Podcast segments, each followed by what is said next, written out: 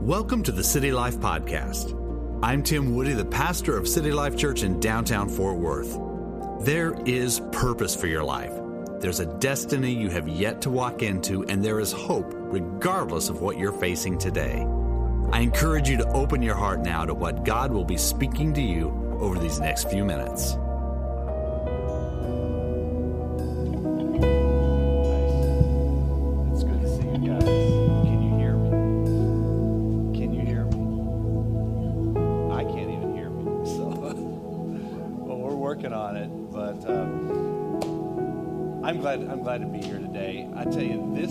Again. You guys know this has been a crazy week. Crazy, crazy is the word. Um, I, where, like, where do you start? But one thing, one thing I've, I've got to tell you is, you know, people have been concerned about the, the church facilities. The wonderful thing uh, that, that's happened here is we, of course, lost power during the week, and that was that was part of what we experienced in the building. But we did have individuals who were able to come and stay at the building and, and watch over things, just to kind of help protect things. We had water running the whole time, so we never lost any. Uh, we never had any lines freeze because we had water rolling through it the whole time, and uh, we're just very, very blessed. We really are. So we're grateful for that. We have zero damage, zero issues here with the City Life building. So thank God for that. Thank God for that. I know you may not be able to say the same thing for your homes, but uh, but that's that's God's God's going to bring uh, uh, provision and and I think one another we we help each other out and we encourage one another. That's that's one of the big things that, that I've seen happening here in just an amazing way. Before I get into the sermon, I'd like for you to go ahead and get your Bibles open to two locations in the book of Matthew. Matthew chapter 5, verse 14. I want you to get that. And then I want you, after you find that, mark Matthew chapter number 25, verse 31. I'm going to leave that up there for a few seconds here, for a minute or so, so you can find both locations. I have several scriptures I'm going to uh, be sharing with you today, but those two are the two primary texts that I'm, I'm going to be talking about. Hey, also, if you're watching on the e community, I encourage you to go ahead and get ready for the Engage with Pastor Tim. If you go to the City Life app, if you don't have that yet, download it. City Life Fort Worth is the way to find it.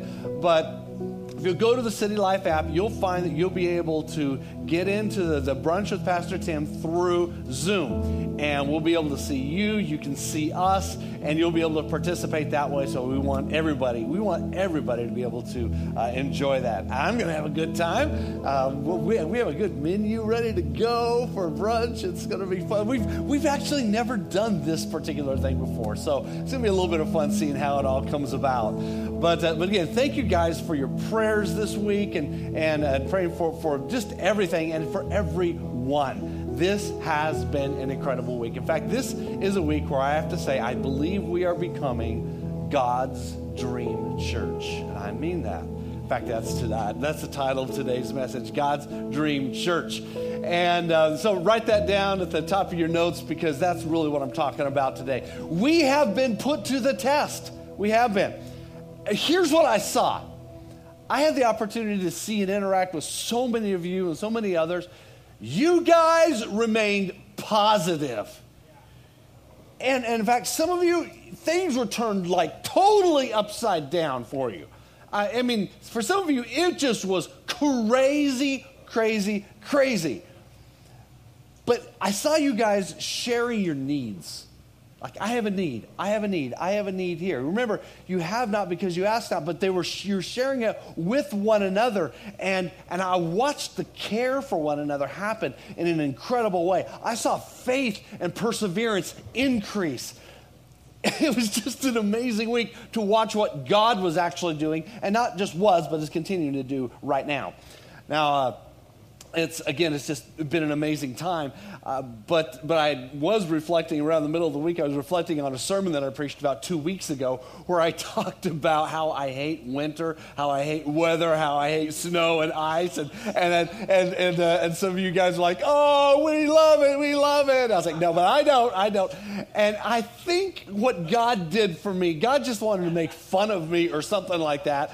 And and I so I kind of felt partially responsible for the weather because it just reminded me of living up north for, for a while. It's just like, ugh. except you usually don't lose your power for this long, but it, it is what it is. And I'm, I'm just so happy that we have made it through this and we're continuing to press forward. And for those of you who are suffering with, with other issues and challenges and needs, I wanted to pray. I wanted us to pray at the very conclusion of the service today for you and for, and for everyone who's just, who's just facing turmoil and things that are going on right now regarding uh, just regarding the frustration of this season. But, uh, Uh, but I, I, have you ever noticed now that winter storms now have names? Did you know that? Like hurricanes have had names for years and years and years. For probably about 40 year, 50 years, hurricanes have had names. But but about two years ago was the first time they actually started putting names on winter storms. How many of you are aware of that? They, we've actually started naming winter storms. Well, I've noticed it. I just think oh, it's kind of weird, it's kind of strange. But I, I, I, have always done this. I've always kind of looked at the names like, is there a meaning there? Because actually, names have meanings. Names have.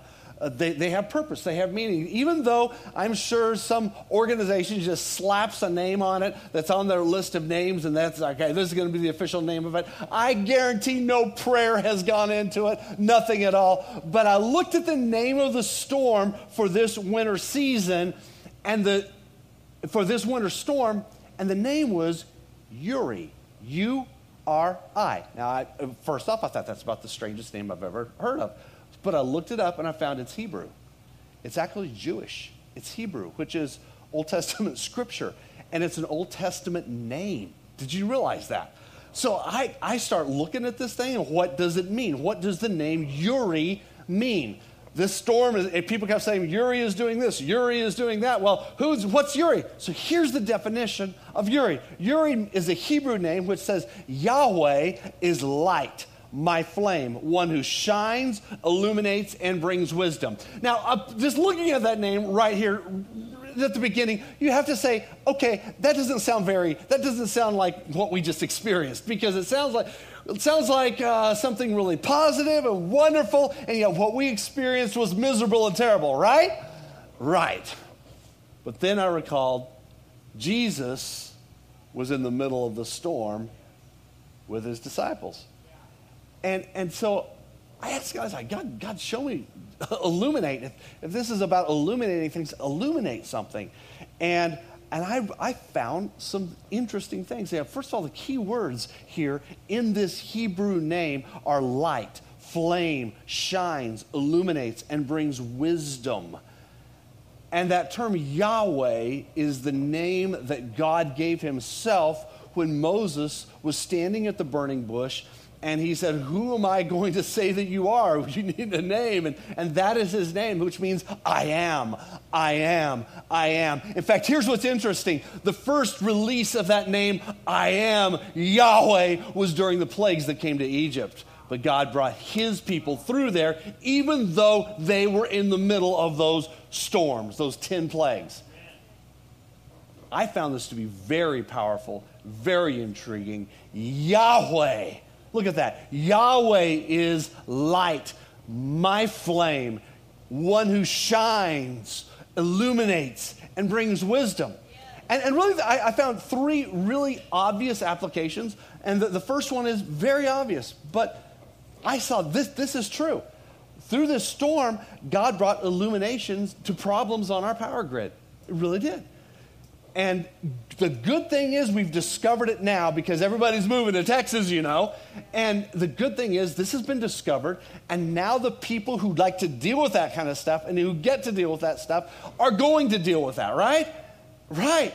And that's that's you know, I, I appreciate this because I believe that what happened over this past week that, that we're going to see solutions for situations like this for the days ahead based upon what happened with our power grid. God illuminated, God shined his light on a problem, and he is giving wisdom, wisdom to people. In fact, I was at the gym yesterday and I heard like all the guys in the locker room were talking about all the things that we have learned about the power grid and now how we have more wisdom with all of that. I was listening to those words, I'm like, yeah, that's right. I wanted to say it's because Yahweh illuminated, but they didn't, I didn't know if they would really get that or not. But our vulnerabilities were exposed. When our vulnerabilities were exposed, that, that light shined And now some things can be dealt with. That's just very practical. Here's another one that's very, very practical also. Through this storm, I believe God has brought wisdom to people regarding emergency readiness. Really, really. Because one thing now that I think just about everybody in Texas knows the government can only do so much, right? The government can only do so much. Uh, businesses can only do so much. The power company can only do so much. So, one of the things which I've been sharing with you for a while is, is to always be ready, be prepared. I, I, mentioned this in the past, but I think everyone should have a good month's worth of non perishable food at your house. And, you know, rotate it through, whatever, but you should have. You should have a good month's worth of, of food and always have some cases of water there at your house so that, so that when things like this happen, because they have happened and they are happening, and it's likely stuff like this will happen again.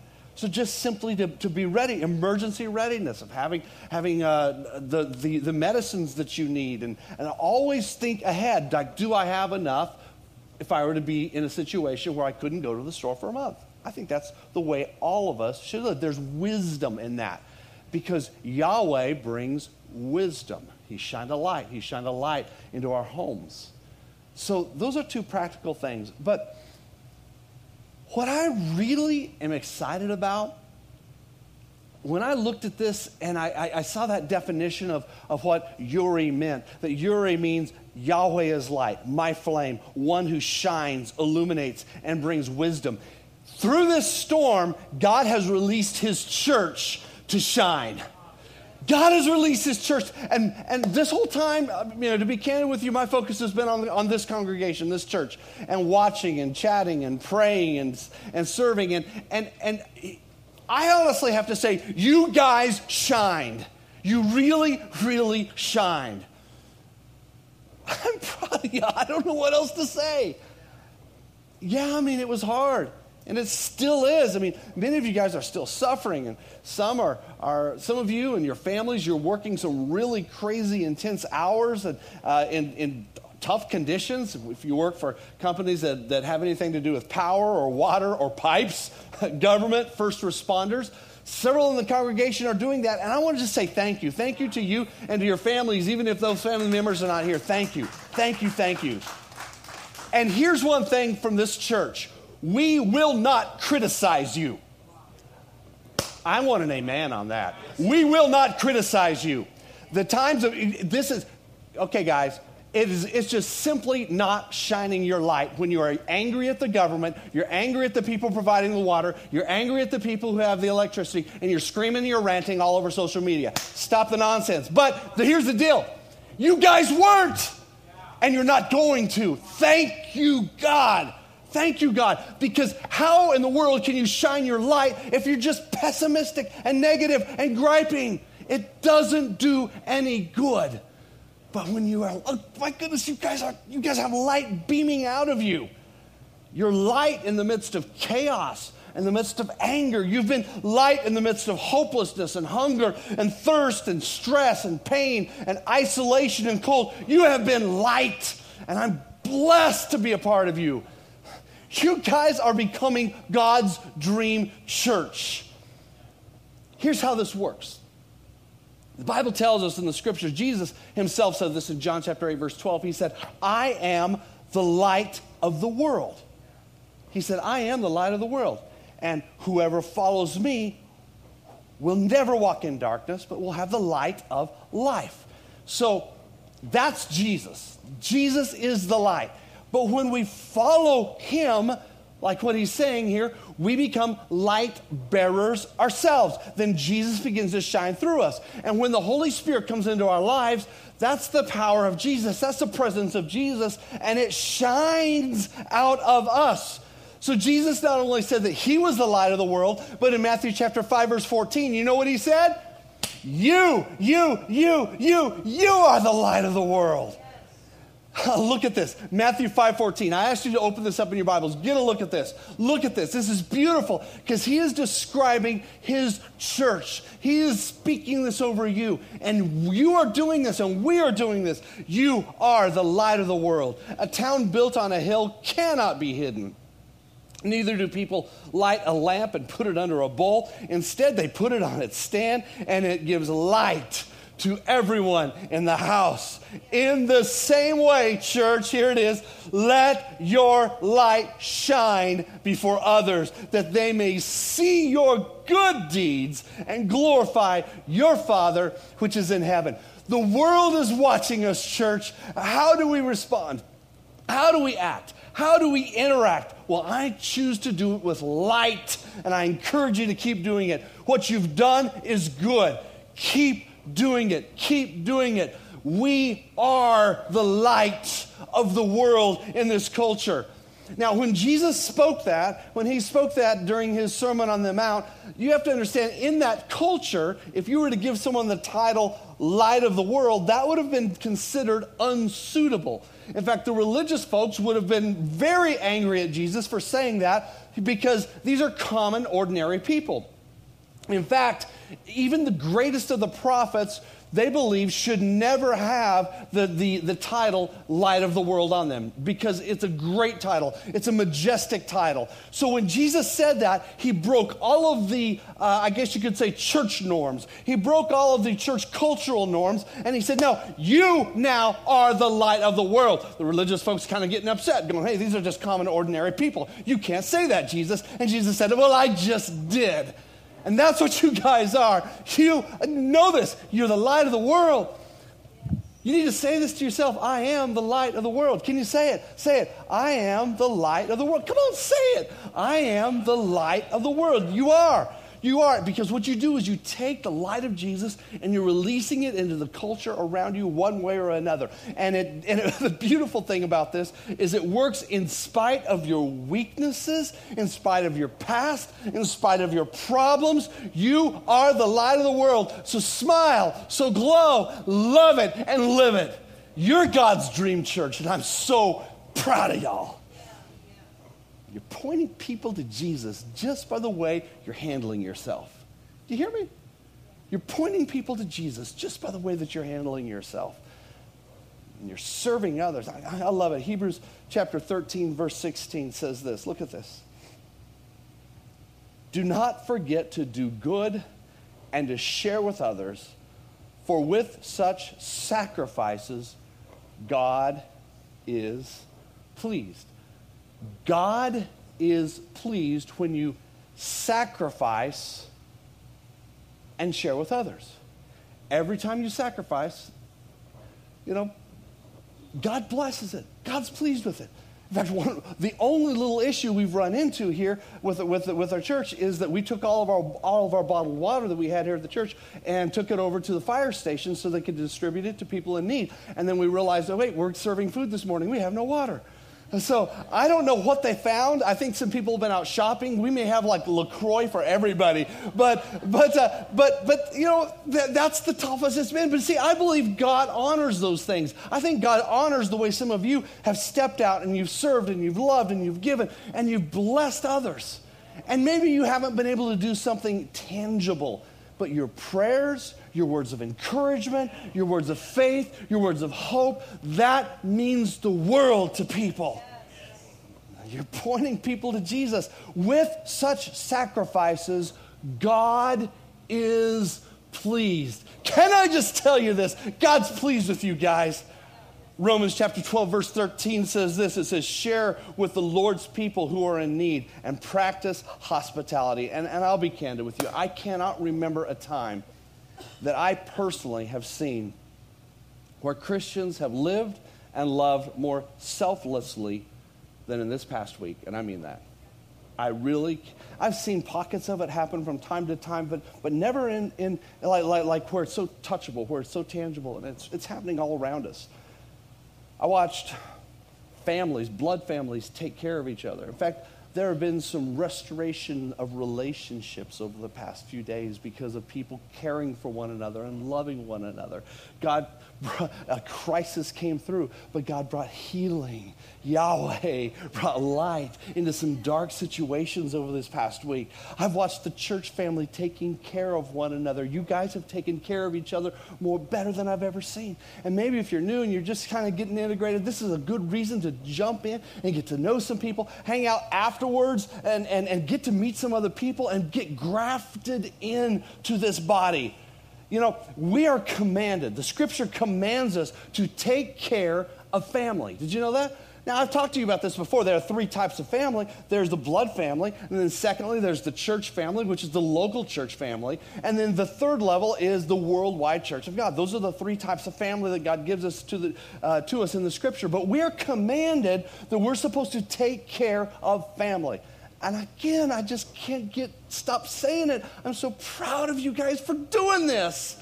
I'm happy. I'm, i love it. And, and, I don't, I know I put out some messages and I did a couple of videos and things like that encouraging you to do it, but you were already doing it. You didn't even need me to say anything. I love that.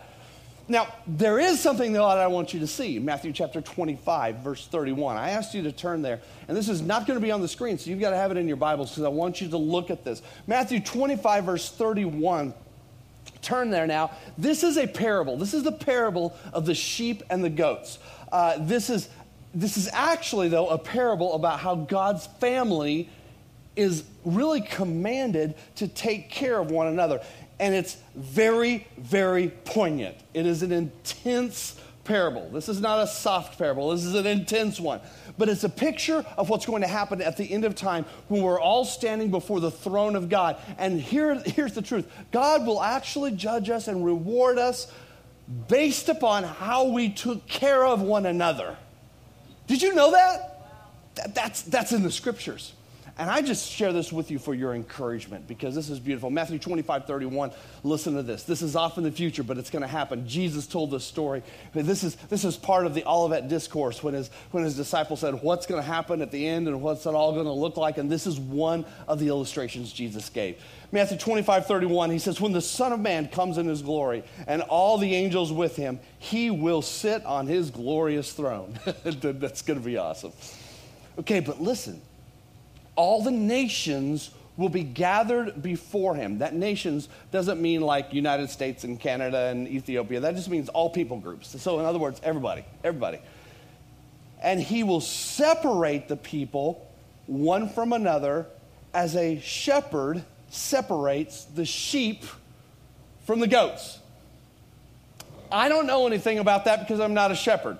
Now, I've hung out around some shepherds who, but they, they, didn't have goats, they just had sheep but I, I, cannot imagine sheep and goats hanging out together because they're actually very different. But again, I, I really don't know about that, but I'm just going to take his word for it. How many of you guys know, have, have messed around with sheep and goats before and, and played with them and seen how they act and interact? Okay, like five of you. Yes, okay. Christian, you can come up and share the rest of the sermon and talk about how that works. You probably, do you have them at your house? I don't know. I don't know. You guys have all kinds of crazy stuff at your house. All right, here we go. But he will put the sheep on his right and the goats on his left. Now, as I'm doing this, this does not mean that you're the sheep and you're the goats. It really, really doesn't. Everybody's changing sides now, everybody's moving over to the side of the auditorium. But he will put the sheep on his right and the goats on his left. And the king will address those on his right. Look at this. Come, you who are blessed by my Father. And I want you to look at all the family implications that are there because he brings in the word father immediately. You're blessed by my father. Take your inheritance. Who gets an inheritance? Family, correct? Okay, take your inheritance. The kingdom prepared for you since the creation of the world. For I was hungry, and you gave me something to eat. I was thirsty, and you gave me something to drink. I was a stranger, and you invited me in. I needed clothes, and you clothed me. I was sick, and you looked after me. And I was in prison, and you came to visit me. Then the righteous, the sheep, will answer him Lord, when did we see you hungry and feed you, or, or thirsty and give you something to drink? When did we see you a stranger and invite you in, or needed clothes to clothe you? When did we see you sick or in prison and not go vi- and, and go visit you? And the king will reply, Truly I tell you, whatever you did for one of, here, here's the key words, the least of these brothers and sisters of mine. Now we understand the context. He's talking about how family, the family of God, treats one another. Catching this here. Now, this is powerful. So, so whatever you did for the least, that means the least important or the least significant, or maybe the person who, who has the least friends, or it could mean the person who's the least popular, or the person who's, who, uh, who just doesn't, doesn't have a job, or that could mean a lot of different things. And I don't think it means that one's better than another, because actually what God is saying right here, what Jesus is saying is everybody in my family really, really matters. And you should really be looking out for those who are most vulnerable.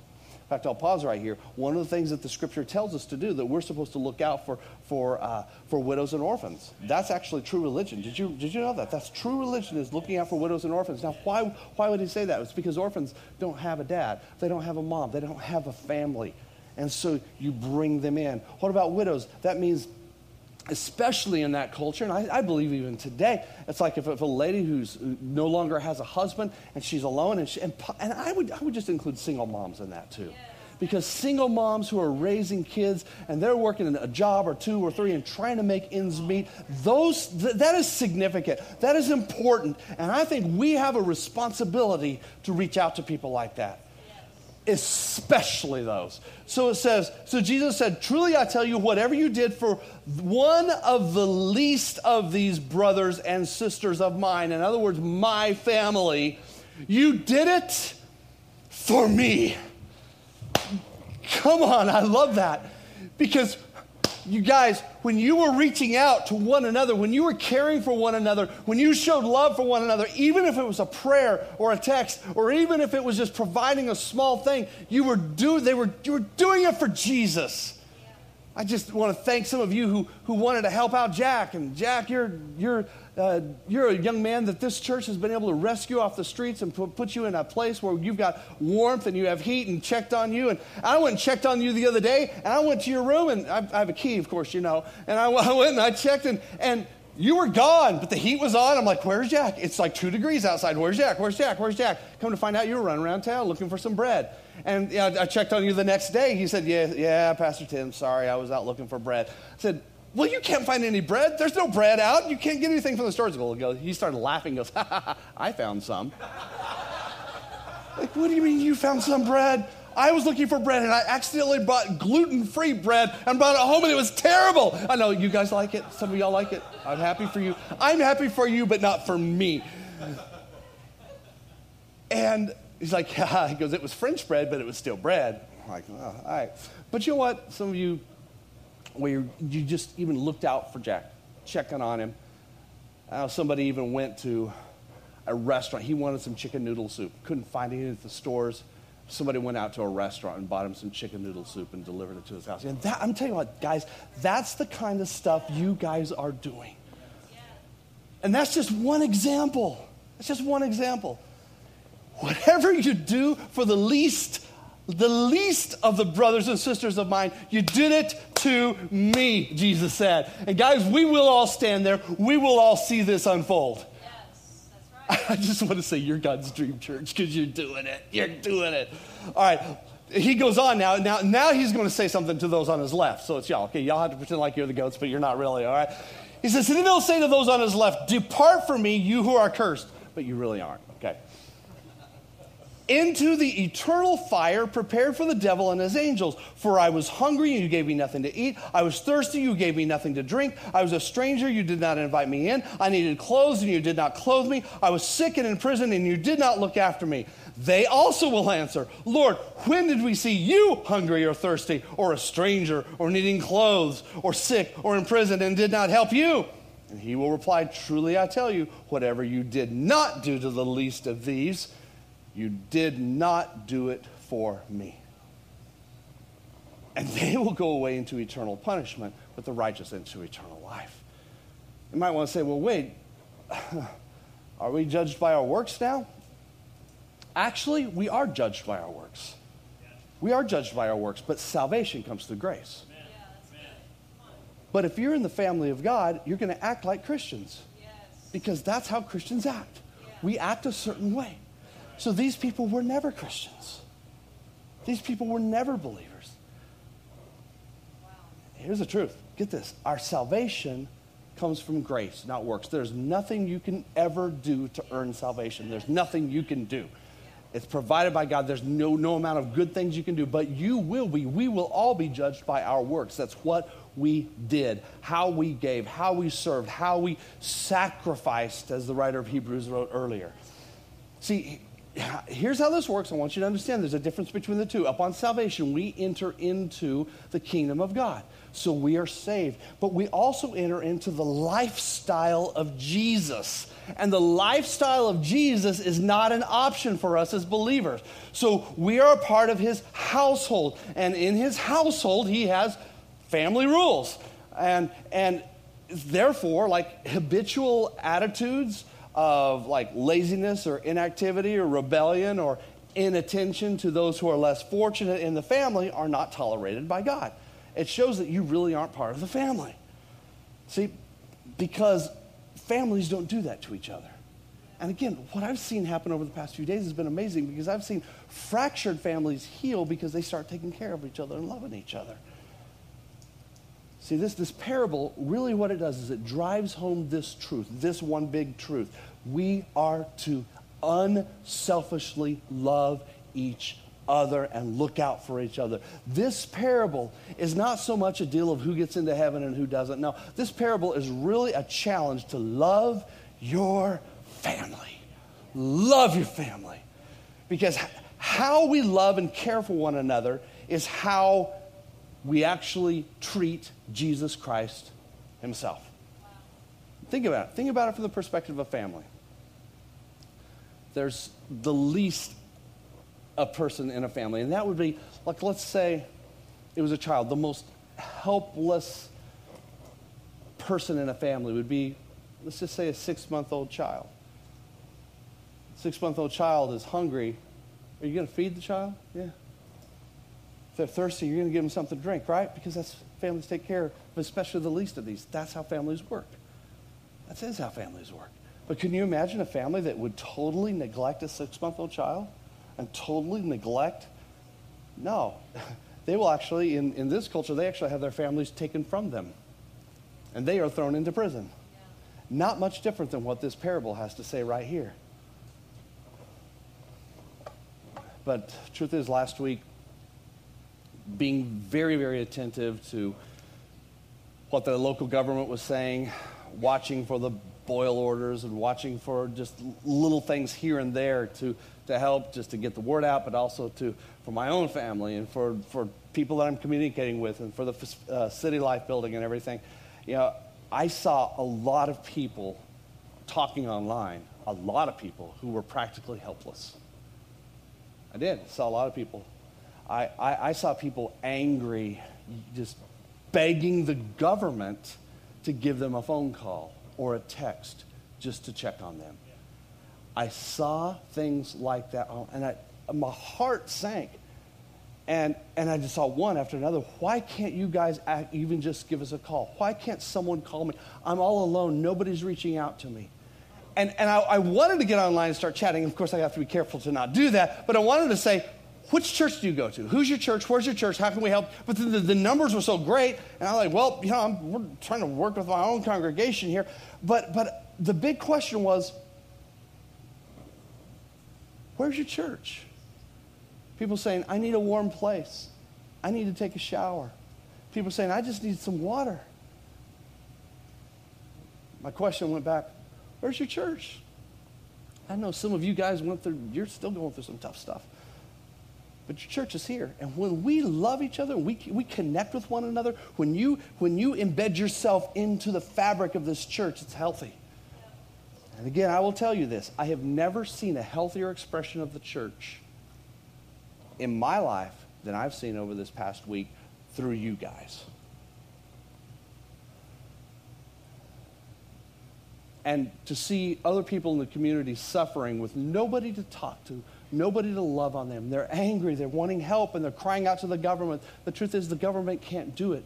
It's actually, the truth is, it's the job of the church. It is the job of the church. It is the job of the church. And when the church fails to help and to serve people, that's where the government then tries to step in and do its part. But the government can never do what the church was designed to do. Now, I'll tell you guys, I love our government. I love them all, love them all, you know, from, from Washington, D.C. to Austin to, to Fort Worth, right down the road.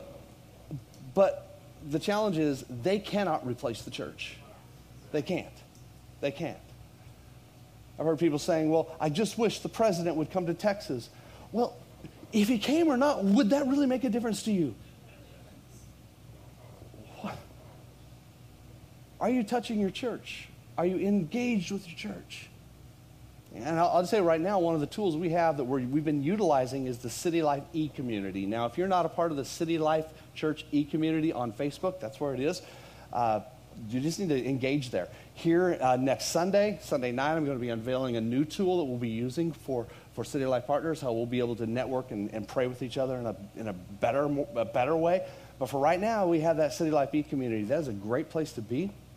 It's a great place to, to, to engage with others and to talk with others and to see what's going on. And if you're not a part of the City Life Church E community, just go in there, request to be a part, and someone will approve you. It's that simple. And you can approve other people to be a part of it because we are a community. But seeing so many people hurting with no one to even check on them or talk to them should cause every one of us to have a burden for the lost like never before because Jesus died so that not one person should perish. Do you think it's God's desire that, that the, the goats would all go off into an eternity of punishment? That's not his desire. That's not his desire. His desire is that not one should perish. That is why we must have a burden in our hearts to reach lost people for Jesus. And if you know of some people who've been out there, this is my challenge. This is my big challenge to you today. If you know of some people who, who are out there and they've been suffering and no one's really been reaching out to them, start to get them engaged in the church and, and you know, help them to give their lives to Christ. Lead them in a prayer or, or just get them here. That's a good start. People are going to make their own choices. A lot of people are totally disconnected from church families, and this last week has been hell for them. And it doesn't make me happy. I'm happy for what's happened within this church, but it makes me sad to see so many people out there languishing. See, because an is- isolated people, when people isolate themselves, that's not modeling true Christianity. Because Christianity doesn't isolate. But you guys have persevered through this trial. I've heard miracle stories, one miracle after another after another from you guys. It's just been wonderful seeing the miracles that have happened and, and, uh, and trials. You, you, guys are still, so many of you are going through trials, but James chapter 1, verse 12, I want you to look at this. It says, Blessed is the one who perseveres under trial, because having stood the test, that person will receive, what is this? The crown of life that the Lord has promised to those who love him. And, church, I I can't say it enough. I really believe God is honored. God is testing us for sure. But as a congregation, I believe we're passing the test.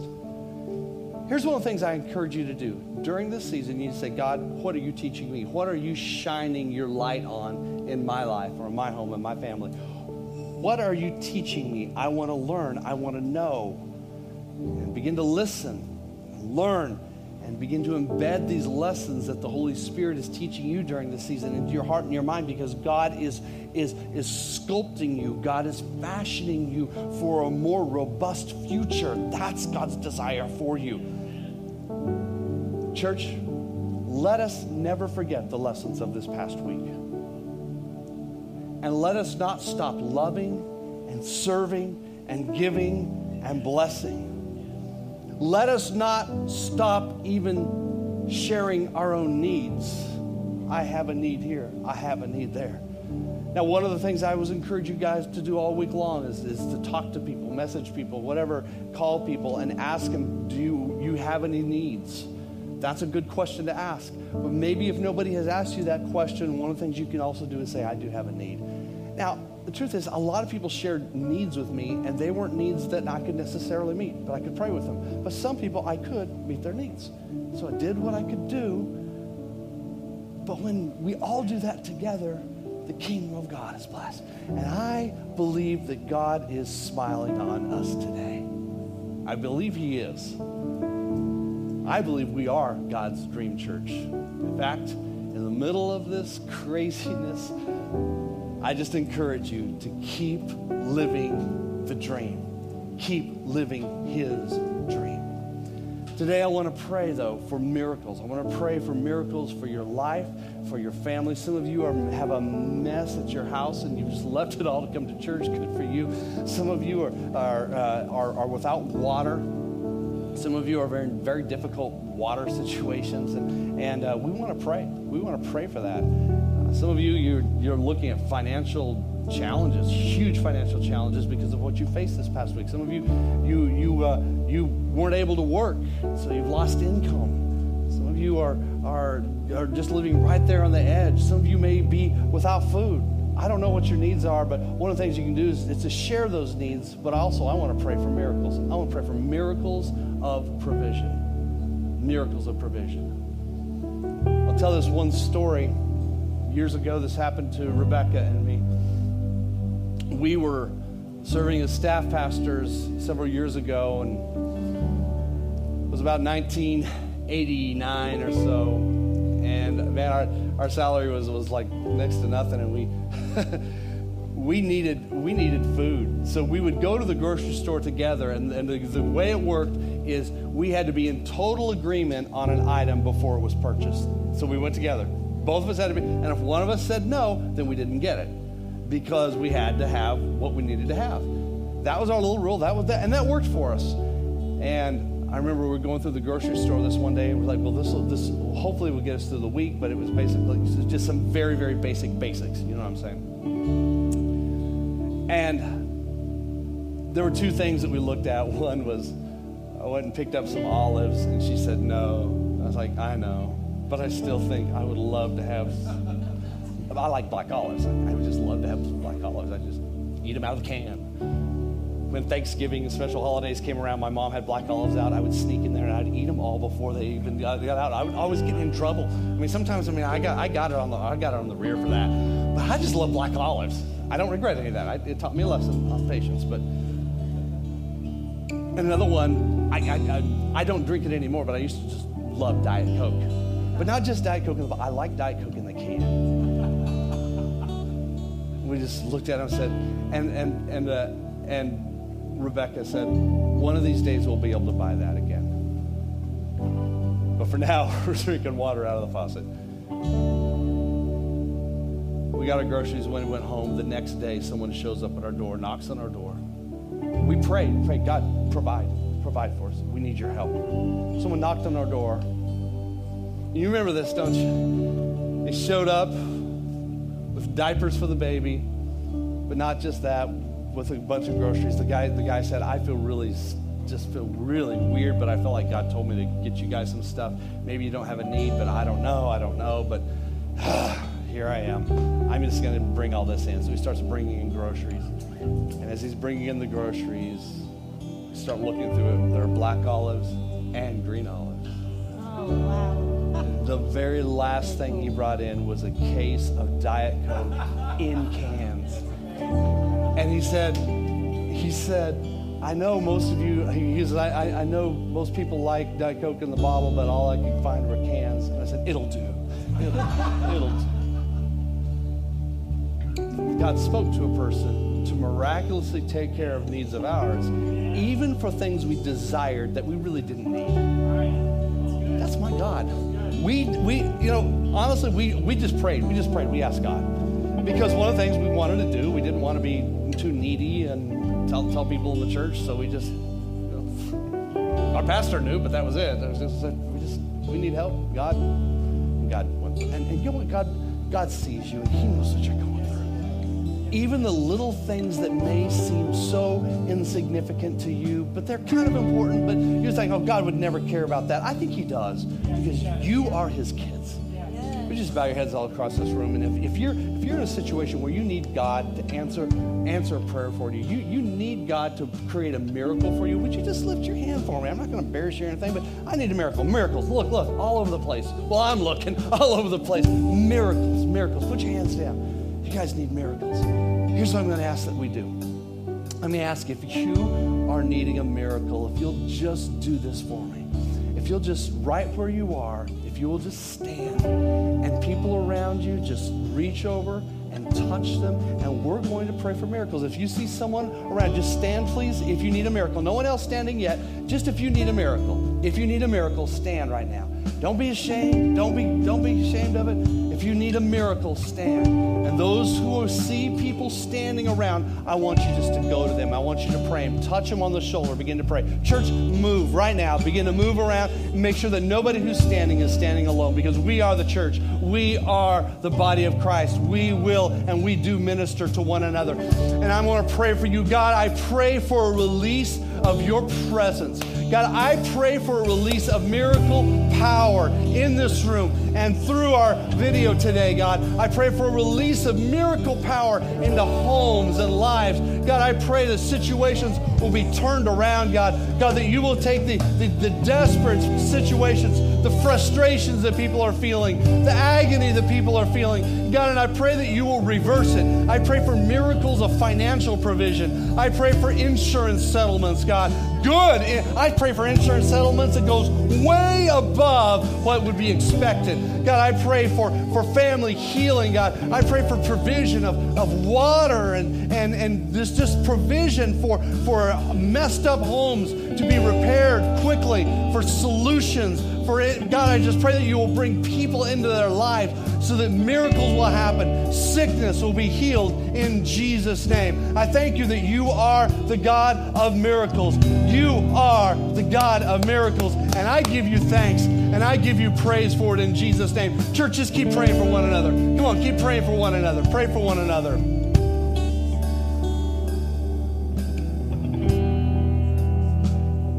Come on, church, just keep praying. Keep praying for one another. We're going to keep praying. Some of you just move around. Just keep praying, keep praying, keep touching, keep praying. If you don't know how to pray, just, just pray blessing. Say, God, I just pray blessing. I pray blessing. See, God knows how to interpret that. God, come on, because the blessing of God is always something good. Blessing, blessing in Jesus' name. Blessing in Jesus' name. Jesus' name. Jesus' name. In Jesus' name. You can do Come on. Come on, church. things but fail. Cause you never lost a battle. No, you never Yes, come on. battle. And I know. Yeah. Keep those prayers going. Keep those prayers going all across this room.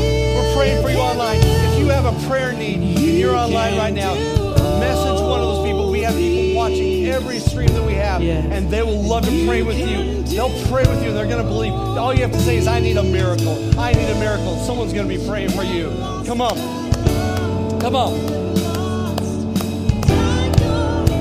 I want us to sing this song. Come on, guys. Come on, sing it